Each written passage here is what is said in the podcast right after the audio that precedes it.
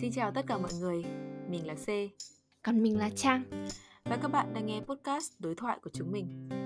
Đối thoại là kênh podcast về những vấn đề từ đời thường đến bất thường của người trẻ Việt trong và ngoài nước. Trong số podcast lần này, Đối thoại will cùng các bạn thảo luận và ngẫm nghĩ về một chủ đề tưởng không quen mà quen không tưởng Đó là tiếng Việt. Như chị Trang và một vài các bạn độc giả hay là thính giả đã biết thì em viết lách khá là nhiều trên blog cá nhân bằng tiếng Việt. Tuy nhiên thì em có để ý là khi mà nói chuyện với bạn bè, em hay sử dụng khá là nhiều tiếng Anh đan xen. Và cái việc nói ra một câu thuần tiếng Việt đối với em hóa ra nó lại không diễn ra thường xuyên và thoải mái đến thế.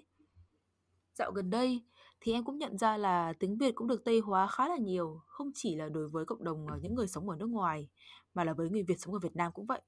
Cho nên em rất là muốn cùng chị Trang và các bạn thính giả bàn luận cũng như là có một chút suy nghĩ về chủ đề này. Chị Trang này, ờ, chị sống ở nước ngoài đến đây được khá là lâu rồi. Dựa vào cách nói chuyện của chị thì em xin mạng phép đoán là chị cũng đang gặp vấn đề tương tự đúng không ạ? Uh-huh. Thế nên là trước khi vào đề, chị sẽ xin phép nếu mọi người có thể xí xóa cho kiểu nói nửa Tây nửa Tao của chị nhé. Quay lại chủ đề ngày hôm nay thì chị rất là hy vọng sau lần nói chuyện này cùng người em thì chị có thể hiểu được là tại sao đối với cả cái tiếng mẹ đẻ của mình thì mình vẫn bị gặp khó khăn và làm sao để mình có thể trau dồi từ vựng cũng như là để nói tiếng Việt chuẩn hơn. Cái này thì chị nghĩ là đặc biệt sẽ hữu ích cho những người mà phải giao tiếp bằng những từ tiếng khác giống như là chị em mình đấy. Thực ra thì là không có bản lề hay là luật lệ đối với ngôn ngữ. Tuy nhiên thì cái việc mà phải dùng tiếng đan, đan sen như cách mà em đang sử dụng bây giờ nó cũng không phải là một cái điều mà em thấy là em khá là tự hào hay là gì cả. À, bởi vì em nhận ra là bây giờ ngoài gia đình thì em cũng gần như là không có giao tiếp với ai hoàn toàn bằng tiếng Việt nữa. Cái này thì nó lại là hậu quả của khá là nhiều yếu tố khác nhau từ hoàn cảnh, giáo dục, các loại hình giải trí mà em tiêu thụ. Và em cũng nhận luôn là em cũng không thực sự tự giác trong cái việc tự chỉnh sửa bản thân mỗi khi em nhận ra là mình đang nói tiếng bồi, kiểu như là tiếng đan sen ấy ạ. Không biết là cách giao tiếp tiếng Việt của chị Trang có đang ở trong trạng thái đi xuống như em sau một thời gian sống ở nước ngoài không? Hay là từ xưa nó vẫn như vậy ạ? Vâng, hơi xấu hổ một chút nhưng mà thú nhận thật với C là chị đã bắt đầu dùng tiếng Tây ta lẫn lộn từ hồi chị còn ở Việt Nam chứ không phải chỉ mới lúc mà chị ra nước ngoài nữa. Đây chị nghĩ cũng là một vấn đề mà báo chí đã và đang tốn khá nhiều giấy mực ở Việt Nam khi mà giới trẻ chúng ta có vẻ là đang hơi lạm dụng quá tiếng bồi không chỉ trong giao tiếp hàng ngày hoặc là trong công việc nữa đâu mà còn là trong những cái sản phẩm văn hóa như sách vở, âm nhạc điện ảnh. C này, em có biết nguyên nhân từ đâu mà tiếng Việt bị có cái nguy cơ mai một trong cái thế hệ mình không? Gọi là nguy cơ mai một thì đúng là nghe nó cũng hơi to và nặng nề nhưng mà thực ra là không phải là không có cơ sở. Ờ, mặc dù là tiếng Việt thì cũng luôn trải qua một cái hành trình phát triển khá là dài ờ, nhưng mà cũng có khá là nhiều nghiên cứu ít nhất là từ năm 1980 về Sam Williams cho thấy là transliteration hay là hiện tượng xuyên ngữ thực ra là một hiện tượng hoàn toàn bình thường của não bộ. Bởi vì não bộ của chúng ta thì sẽ hoạt động theo một cơ chế khiến cho ngôn ngữ đầu tiên gần như là sẽ bị tác động của ngôn ngữ thứ hai khi mà chúng ta bắt đầu thu nạp nó, chứ chưa nói đến là ngôn ngữ thứ ba hay là ngôn ngữ thứ tư. Đây là một quá trình khá là phức tạp và vẫn đang được nghiên cứu bởi vì nó có liên quan đến cả một cái hệ sinh thái khác của mỗi cá nhân như là các vấn đề về xã hội, chính trị hay là văn hóa. Nhưng mà nhìn chung á, là khi mà mình sử dụng tiếng Anh hay là tiếng Việt bồi thật ra là mình đang tự tạo nên một cái ngôn ngữ cho riêng mình trong vô thức. Khi ấy thì tất cả các ngôn ngữ mà mình sử dụng đều sẽ trở thành một cái hệ thống mà nó rất là make sense để mình có thể cảm thấy thoải mái khi mà giao tiếp với bản thân và xã hội. Ừ, tức là nói cách khác thì ngôn ngữ là một khái niệm rất là linh hoạt chứ nó không cố định. Một người biết nói vài thứ tiếng sẽ không thể tách biệt được những cái ngôn ngữ mà người ta nói được một cách hoàn toàn ví dụ như là em không thể bắt buộc cái tiếng việt nó sẽ chỉ nằm trong khu vực a, tiếng anh nằm trong khu vực b và tiếng nhật nằm trong khu vực c, đúng không? Và khi mình cần mà dùng một cái thứ tiếng nào đấy thì nó không có đơn giản như là bật một cái công tắc, bật phát là chuyển sang tiếng việt, hay là bật xác là chuyển sang tiếng anh hoàn toàn đấy cũng là một lý do mà một số nhà ngôn ngữ học cho rằng cái cách dùng cùng một ngôn ngữ của những người đến từ những nước khác nhau nó sẽ khác nhau. Ví dụ như tiếng anh của người việt rất khác với tiếng anh của người đức hay là tiếng anh của người pháp. Cái này thì mình sẽ phải bỏ qua yếu tố về accent. Ngoài ra ấy, thì theo C còn có nguyên nhân nào nữa không? Cái này thì thực ra là em thấy là em cũng rất là muốn chia sẻ một cái cụm từ mà em vẫn chưa biết tiếng Việt dịch ra là như thế nào, gọi là executive function. Có một cái nghiên cứu mình sẽ trích dẫn ở dưới phần nốt của postcard đấy là ở cái độ tuổi từ 20 đến 29 thì cái executive function skills của mình sẽ đạt ở cái mức độ gọi là gần như là hoàn chỉnh Ờ, và cái điều này thì sẽ giúp cho mỗi người của chúng ta là sẽ đạt được đến uh, sự chín trong nhân cách cũng như là cách tư duy. Um, cái này thì em cũng muốn chia sẻ một câu chuyện cá nhân, đấy là cái câu chuyện mà em thực hành tư duy ngôn ngữ. Em thì tự nhận luôn, đấy là trong cả 12 năm học phổ thông của em thì em gần như không có nhiều tư duy lắm trong cả việc học tập lẫn cuộc sống. Nhận thức Phong cách tư duy cũng như là nhân cách của em thì gần như là được phát triển mạnh nhất kể từ lúc em rời Việt Nam để sang Nhật du học. Về mặt giấy tờ thì em vẫn là học sinh giỏi 12 năm rồi học chuyên văn 3 năm cấp 3 thì đại học khối D. Tuy nhiên, cái lúc mà em nhận ra là em không động não lắm, trước đấy thì lại xảy ra khi mà em đi du học. À, lần đầu tiên em phải viết một cái bài luận hoàn chỉnh là lúc mà em 17 tuổi, học năm nhất đại học. Thì lúc đấy là em điểm em rất là thấp, kiểu như là bị C tí nữa thì F Lúc đấy em mới nhận ra là cái kỹ năng tư duy của em khá là kém. Hóa ra trước đó thì những cái lúc mà em làm toán hay là viết văn á, thì đều tuân theo một cái dạng tư duy sao chép.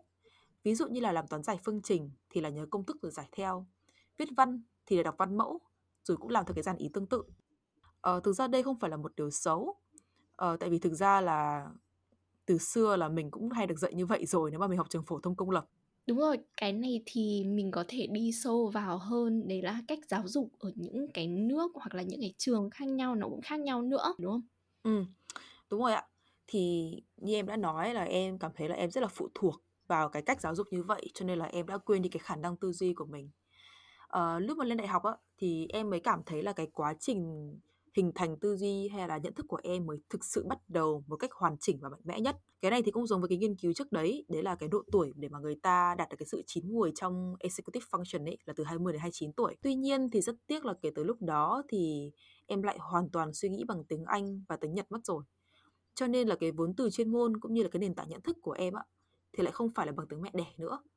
Bởi vậy cho nên là cái nhân cách và nền tảng tư duy của em khi nói tiếng Anh thì lại rất là khác đối với em khi mà so với em lúc mà em nói tiếng Việt hay là theo một số những cái nghiên cứu chứng minh dẫn ra là nhân cách của một con người thì sẽ uh, được phát triển và ảnh hưởng rất là nhiều dưới cái ngôn ngữ mà họ được giáo dục.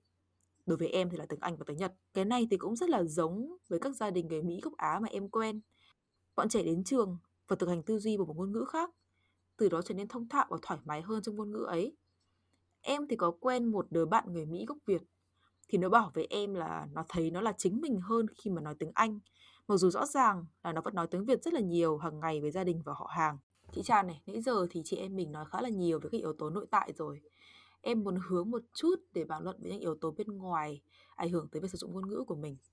Ờ, không biết là chị Trang có gì muốn chia sẻ về những cái yếu tố bên ngoài mà chị đã gặp phải không ạ? Chị thấy là về ờ, yếu tố bên ngoài thì không thể nhắc tới cái hiện tượng mượn từ, từ mượn hay hiện tượng mượn từ là hiện tượng dùng từ các từ tiếng nước ngoài để làm phong phú thêm vốn từ vựng cho tiếng của mình. Và đây là một hiện tượng rất phổ biến và hầu như là nó xảy ra với tất cả những cái ngôn ngữ khác trên thế giới. Trong tiếng Việt thì cái lượng từ mượn lớn nhất để là từ tiếng Trung những từ như là âm dương, quản lý hay là hiệu quả. Xếp sau đó là tiếng Pháp với cả bánh mì này, lốp này hay là pedan. Sau đến nữa thì mới là tiếng Anh như là internet, TV hay là xịt ke chẳng hạn. Nhìn qua thì mình có thể thấy là cái lượng từ mượn gắn liền với cái lịch sử của mình với hơn 1.000 năm dưới ách đô hộ của Trung Quốc và sau đấy là các cuộc kháng chiến chống Pháp và chống Mỹ ngày nay thì việc từ mượn ngày càng phổ biến bởi vì cái quá trình toàn cầu hóa đang diễn ra không chỉ mỗi mình đang mượn từ của từng nước khác mà tiếng Việt của mình cũng đang đi muôn nơi đấy.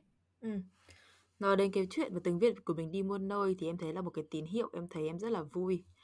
Um, có một câu chuyện em rất là muốn chia sẻ đấy là cái lúc mà em chuyển đến Hàn Quốc thì em có quen một cái bác người Hàn bác ấy khá là có tuổi rồi tầm 60 70 tuổi thế bác ấy có chia sẻ với em là cái lúc mà bác ấy còn trẻ thì rất là nhiều người nước ngoài người ta đến Hàn Quốc và người ta không có gọi kim chi là kim chi mà người ta gọi kim chi là spicy cabbage á ờ, gọi là bắp cải cay ờ, cái lý do thì thực ra là nó không phải là một cái chuyện đáng chê trách hay là gì cả chỉ đơn giản là những người đấy là người nước ngoài mà họ không biết thôi um, tuy nhiên thì uh, rất là mừng là bác ấy thấy rất là mừng là bởi vì là bây giờ kim chi là thành một cụm từ được toàn cầu hóa.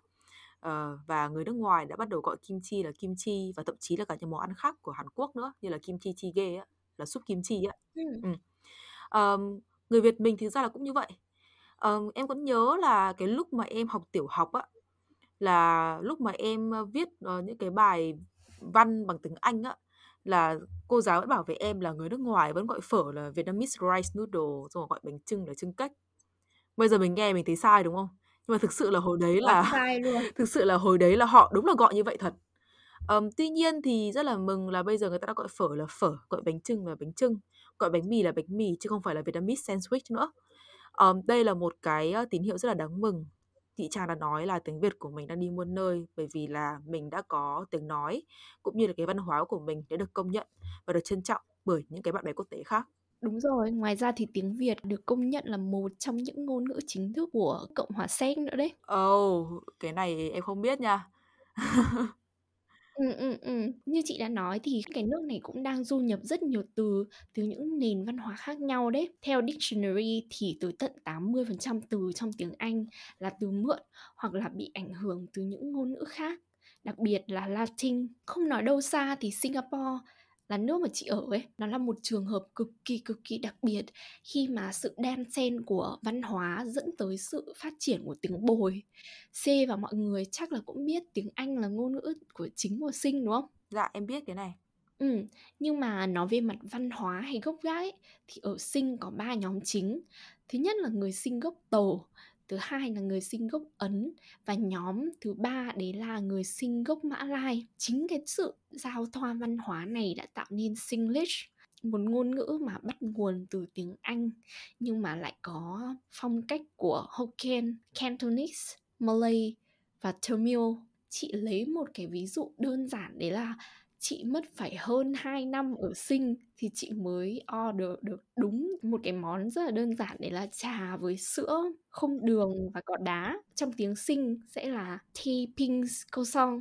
Tea thì là từ tiếng Anh nghĩa là trà, ping là tiếng Trung có nghĩa là đá hay là lạnh, còn croissant là tiếng Malay có nghĩa là không có gì cả. Đấy, một số người sẽ cho đấy là điểm văn hóa đặc biệt của Sinh nhưng mà chị không muốn và cũng không dám tưởng tượng là sẽ có một ngày tiếng Việt của mình bị đan xen nhiều như vậy. Ừ, đây là một cái ý mà cũng khá là hay. Nó là đan sen là một cái, ờ, cách để mà nói là tính cái tiếng đấy bị mai một thì thực ra là nó cũng nghe nó cũng hơi oan. Nhưng mà đúng, cái này là không phải là không có cơ sở. Ờ, tại vì thực ra là bây giờ người Việt mình á, chả phải là người trẻ đâu, mà những người như, kiểu, tuổi ông bà mình ấy, 70, 80 tuổi là cũng bắt đầu dùng những cái cụm từ như là order chẳng hạn. Như, kiểu, bà em thì nhờ em là, ờ, cháu order hộ bà cái bánh mì, ví dụ thế. Hay là bây giờ là mình bắt đầu là dùng những cái cụm từ như là đi đâu thì cũng phải check in này, như là đi Hạ Long thì check in ở Vịnh Hạ Long, ví dụ như thế. Cái này thì không phải là chỉ là vấn đề của người trẻ là xem phim nhiều thì thế, mà là thực ra là trở thành một cái nền một cái văn hóa, một cái văn hóa check in hay là văn hóa order đồ á. Thì em thấy là cái này nó không chỉ là vấn đề ngôn ngữ, mà nó thực sự là một vấn đề to tác hơn về văn hóa nữa. Giữ gìn sự trong sáng của tiếng Việt cũng là một cách giữ gìn văn hóa của người Việt mình. À, bây giờ thì bọn mình sẽ nghỉ một chút xíu và khi trở lại bọn mình sẽ bàn tiếp về nét đẹp của văn hóa trong ngôn ngữ cũng như là cụ thể hơn đấy là nét đẹp văn hóa và nét đẹp của tiếng Việt nhé.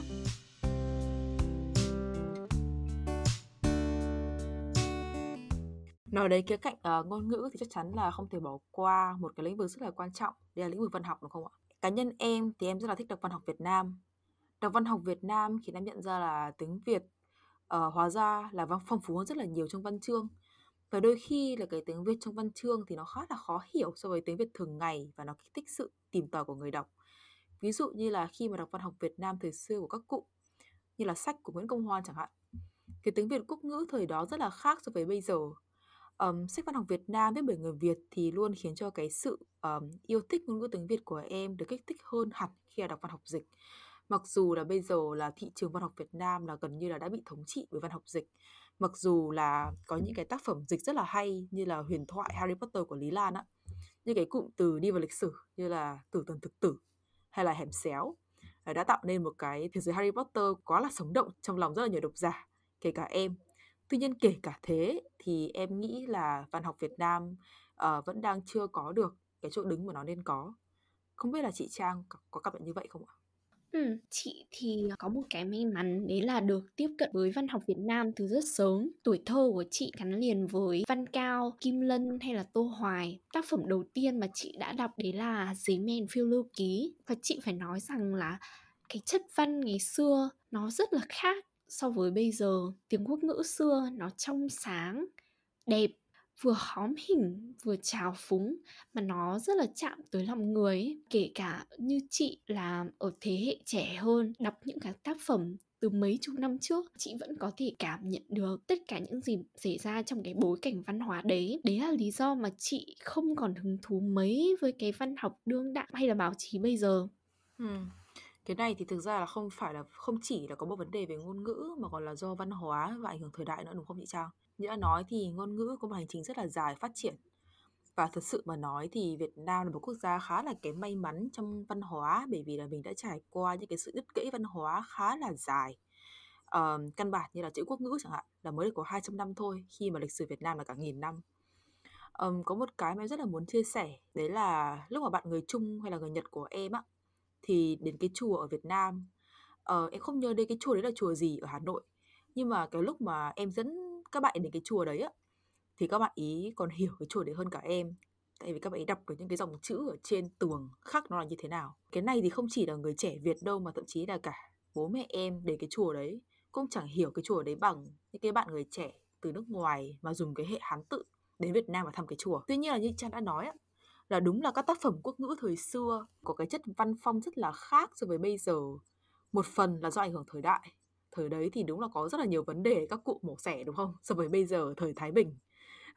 À, nhưng mà về khía cạnh văn hóa thì đúng là cái thời đó tiếng Việt hay là tiếng quốc ngữ thời đó um, nó gọi là có cái âm hưởng gọi là không biết gọi nó là gì nhưng mà gọi là cái âm hưởng Việt Nam nó nhiều hơn so với bây giờ tại vì bây giờ tiếng Việt ý, thì nó trở nên đa dạng hơn rất là nhiều. Cái này thì cũng là một phần của quá trình phát triển thôi. Tất nhiên ý nói tiếng Việt của em ở đây thì là tiếng Kinh. Ở Việt Nam thì tiếng Kinh được hay là bị sử dụng khá là đồng nhất. Em nhớ là khoảng tầm 3 4 năm trước thì hoa hậu Hờ Đen Hie của mình thì có ra nước ngoài thi một cuộc thi hoa hậu cấp quốc tế. Thì có một cô hoa hậu khác người Úc chẳng người Úc thì phải. Um, đã chê cười cái vốn tiếng Anh của hoa hậu Hờ Đen Hie em thấy đây là một cái hành động uh, rất là không hay của một người dùng tiếng Anh là ngôn ngữ thứ nhất. Tại vì thực ra Hờ nên Hie nói tiếng ED trước rồi mới tới tiếng Việt rồi tới tiếng Anh. Tức là tiếng Anh là ngôn ngữ thứ ba của cô ấy. Mình là người kinh thì mình có lợi thế hơn rất là nhiều. Tại vì thực ra là mặc dù em là người kinh nhưng mà mẹ em thì là người tây cái này thì không nhiều người biết. Mẹ em thì là người tây sinh ra và lớn ở lạng sơn tuy nhiên thì trong cái quá trình ờ, đô thị hóa thì gia đình của mẹ em thì đã chuyển xuống hà nội và từ đó thì mẹ em đã quên đi ngôn ngữ tây của mình. Uh, cái lúc mà em hỏi mẹ là mẹ ơi mẹ có nhớ tí gì về cái tiếng tây của mẹ không ạ? Thì mẹ em sẽ nói được những cái từ cơ bản như kiểu chó mèo gì đấy xin chào các thứ. Tuy nhiên thì mẹ em đã thực sự là đã mất đi cái văn hóa tây ngày xưa qua cái việc mất đi cái ngôn ngữ rồi.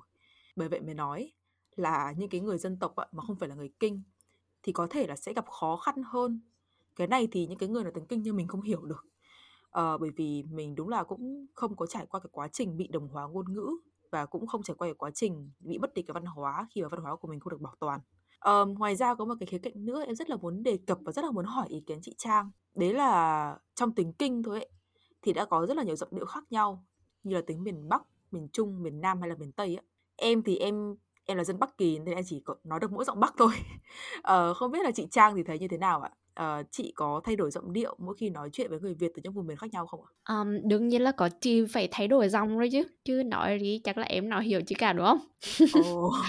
Chắc là em không hiểu gì nên chị, ờm, thay đổi về giọng Bắc của chị, bật mí cho C và mọi người. Chị sinh ra và lớn lên ở Hà Tĩnh. Có một vài khó khăn lúc mà chị ra Bắc đi học, nếu mà chị vẫn giữ nguyên cái giọng đấy thì giao tiếp với những người ở vùng khác có thể khó hơn một chút. Nhưng mà chị vẫn muốn, um, giữ cái nét đặc trưng này của người miền Trung và có đi xa bao nhiêu lâu và có bao nhiêu xa nữa thì lúc về thì chị vẫn sẽ nói giọng nhẹ tĩnh. Ừ, em không biết là chị có thể nói giọng miền Trung vậy và cũng không biết là chị đến từ Hà Tĩnh. Đây cũng là một cái điểm mà thực ra là em cũng rất là muốn tìm hiểu thêm. Tại vì cái thời gian em ở Hà Nội á, tại em đúng là được vây quanh bởi giọng Bắc á. Ờ, rồi lên TV thì cô phát thanh viên thời sự đa phần là người Bắc đúng không? Thì mình cũng nghe giọng Bắc quen rồi. Thì em vẫn nhớ cái lúc mà em em đến Sài Gòn intern lần đầu tiên á. Em đến Sài Gòn thực tập, lúc đấy là được có 3 tháng thôi.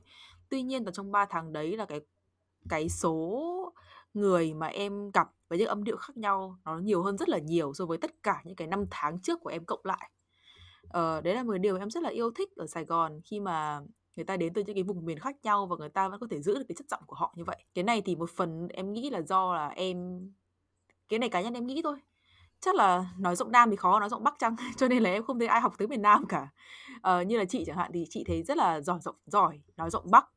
Cái này thì em phải công nhận là đây là một điều mà một người nói giọng Bắc như em không thể làm được. um, tuy nhiên nói tiếp thì, ờ, ngoài cái khía cạnh âm điệu ra thì chị Trang có điểm gì mà chị thấy chị rất là yêu thích về tiếng Việt không ạ? Ừ, chị thích rất là nhiều thứ ở tiếng Việt. Chị như chị đã nói là chị, um, yêu tiếng Việt và chị thấy tiếng Việt của mình rất là đẹp. Nhưng mà nếu để chọn một vài thứ chị thích nhất và đặc trưng nhất ở tiếng Việt thì chị nghĩ thứ nhất đấy sẽ là về thanh điệu, tức là về tone a à, à, à, à, à của mình ấy. Bạn chị là người nước ngoài thì các bạn ý khi mà học ngôn ngữ khác, Cantonese chẳng hạn, thì bạn ý đã la trời la đất là quầy nó có ba thanh, nó rất là khó." Nhưng mà các bạn ý đâu hay là tiếng Việt của mình có 6 thanh điệu và mỗi khi mà mình thay đổi cái thanh điệu đấy ấy, thì có thể tạo ra một cái từ mới hẳn luôn. Chị nghĩ đấy là một nét cực kỳ đặc biệt và không có cái ngôn ngữ nào mà có khả năng làm như tiếng Việt. Thứ hai, đấy là cách dùng từ láy hoặc là cách dùng các từ tượng thanh, tượng hình trong tiếng Việt mình. C này, em là học sinh chuyên văn đúng không? Thì em có thể đi sâu vào cái ý này hộ chị được không? Trời ơi, bây giờ dùng cái cụm từ học sinh chuyên văn thực ra em nghe em hơi xấu hổ không dám nhận cái cụm từ này đâu chị Trang ơi mặc dù mình cũng có dành 3 năm thanh xuân đấy ờ, nhưng mà thôi đúng là cái lúc em học chuyên văn thì cũng cho em một số những cái kiến thức nhất định tuy nhiên thì lúc đấy thì em thấy là em cũng không có hiểu nó lắm mãi về sau em mới hiểu ví dụ như là em cũng khá là may mắn khi mà em đã từng được tham gia một cái bài giảng của thầy Trần Quang Đức, là tác giả của cuốn nghìn năm áo mũ thì em vẫn nhớ là một rất là lâu rồi, nhưng em vẫn nhớ là thầy có nói đến một cái khía cạnh rất là hay của tiếng Việt, đấy là cách mà người Việt mình dùng tiếng Việt nó rất là thực tế. Nó rất là thực tế.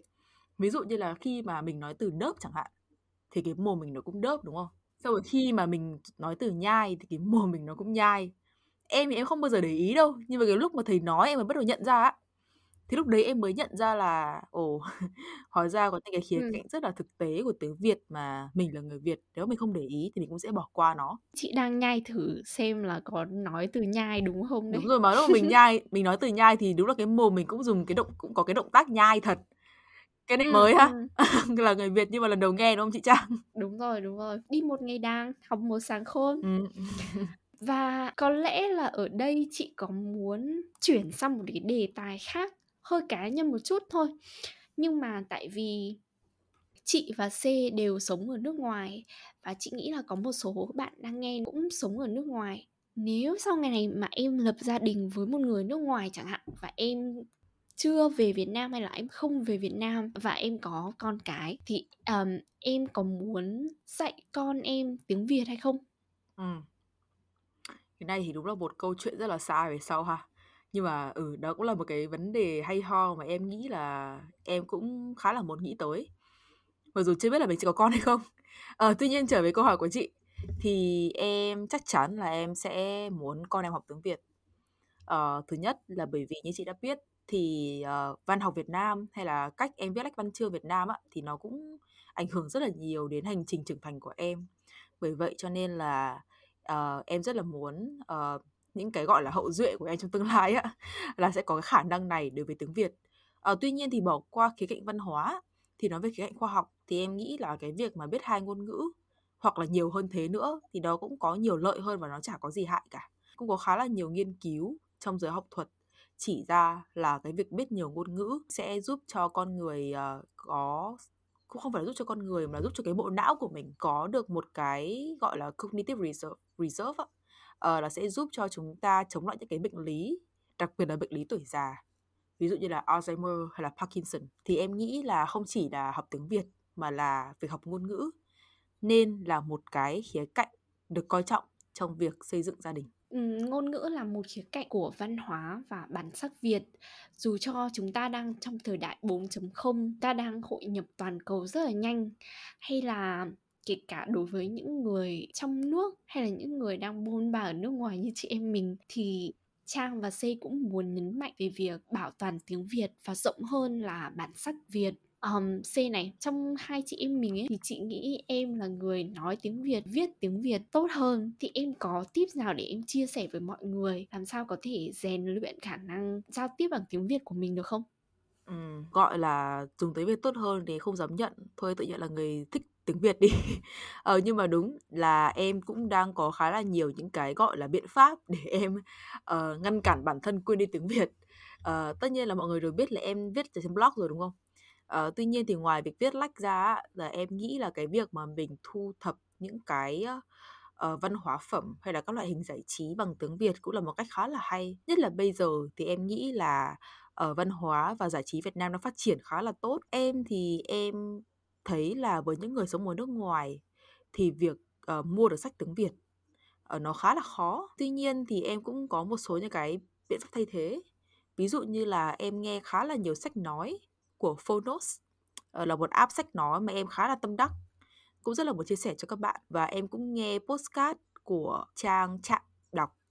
Ừ, đây cũng là một kênh postcard yêu thích của em uh, họ ra khá là đều đặn hàng tuần uh, về những cái chủ đề văn học Việt Nam và văn hóa Việt Nam mà em rất là muốn chia sẻ. Đó là những cái uh, nguồn mà em uh, muốn là nhiều người biết tới tại vì em nghĩ là cái việc việc nói là một chuyện. Nhưng mà cái việc mình thu nạp cái văn hóa, những cái sản phẩm văn hóa bằng tiếng Việt nó thể hiện ra là không chỉ là mình đang thu nạp ngôn ngữ mà mình còn đang hiểu thêm văn hóa nữa. Và văn hóa là ngôn ngữ đúng không ạ? Ừ, cảm ơn C vì đã chia sẻ những, những cái nguồn mà bọn mình có thể um, xem và đọc về tiếng Việt cũng như là văn hóa Việt nhé. Thế thì um, ở đây Trang sẽ tóm gọn lại cơ bản là có 3 bước làm sao để các bạn có thể cải thiện tiếng mẹ đẻ của mình. Thứ nhất là hãy thử cái thử thách 30 giây hoặc là dài hơn, tự giới thiệu bản thân hoàn toàn bằng tiếng Việt hay đơn giản chỉ là giải thích cho bố mẹ hoặc là họ hàng, người thân biết được cái công việc mà bạn làm và hoàn toàn 100% bằng tiếng Việt nha, để xem là cái tiếng Việt của bạn hiện tại đang ở mức độ nào. Thứ nhất là phải biết mình trước. Bước thứ hai, đấy là các bạn có thể đọc và nghe thêm từ podcast chạm đọc cũng như là false note đúng không? Và bọn mình sẽ cho cái thông tin đấy mà C vừa giới thiệu ở show note của bọn mình. Thứ ba, đấy là hãy nhấn theo dõi podcast đối thoại để nghe bọn mình nói tiếng Việt nhiều thêm nữa. Cảm ơn chị Trang vì những uh, ba bước cơ bản mà chị vừa nói. Thì đúng là tiếng Việt thì vốn là ngôn ngữ mà chúng mình sinh ra và lớn lên. Thế nhưng mà chẳng hiểu vì sao, càng lớn lên lại càng thấy tiếng Việt khó hơn trước. Trang và C hy vọng sau podcast ngày hôm nay mọi người sẽ để ý về ngôn ngữ của chúng ta hơn và phát huy những cái cạnh đẹp của tiếng Việt mình nhé.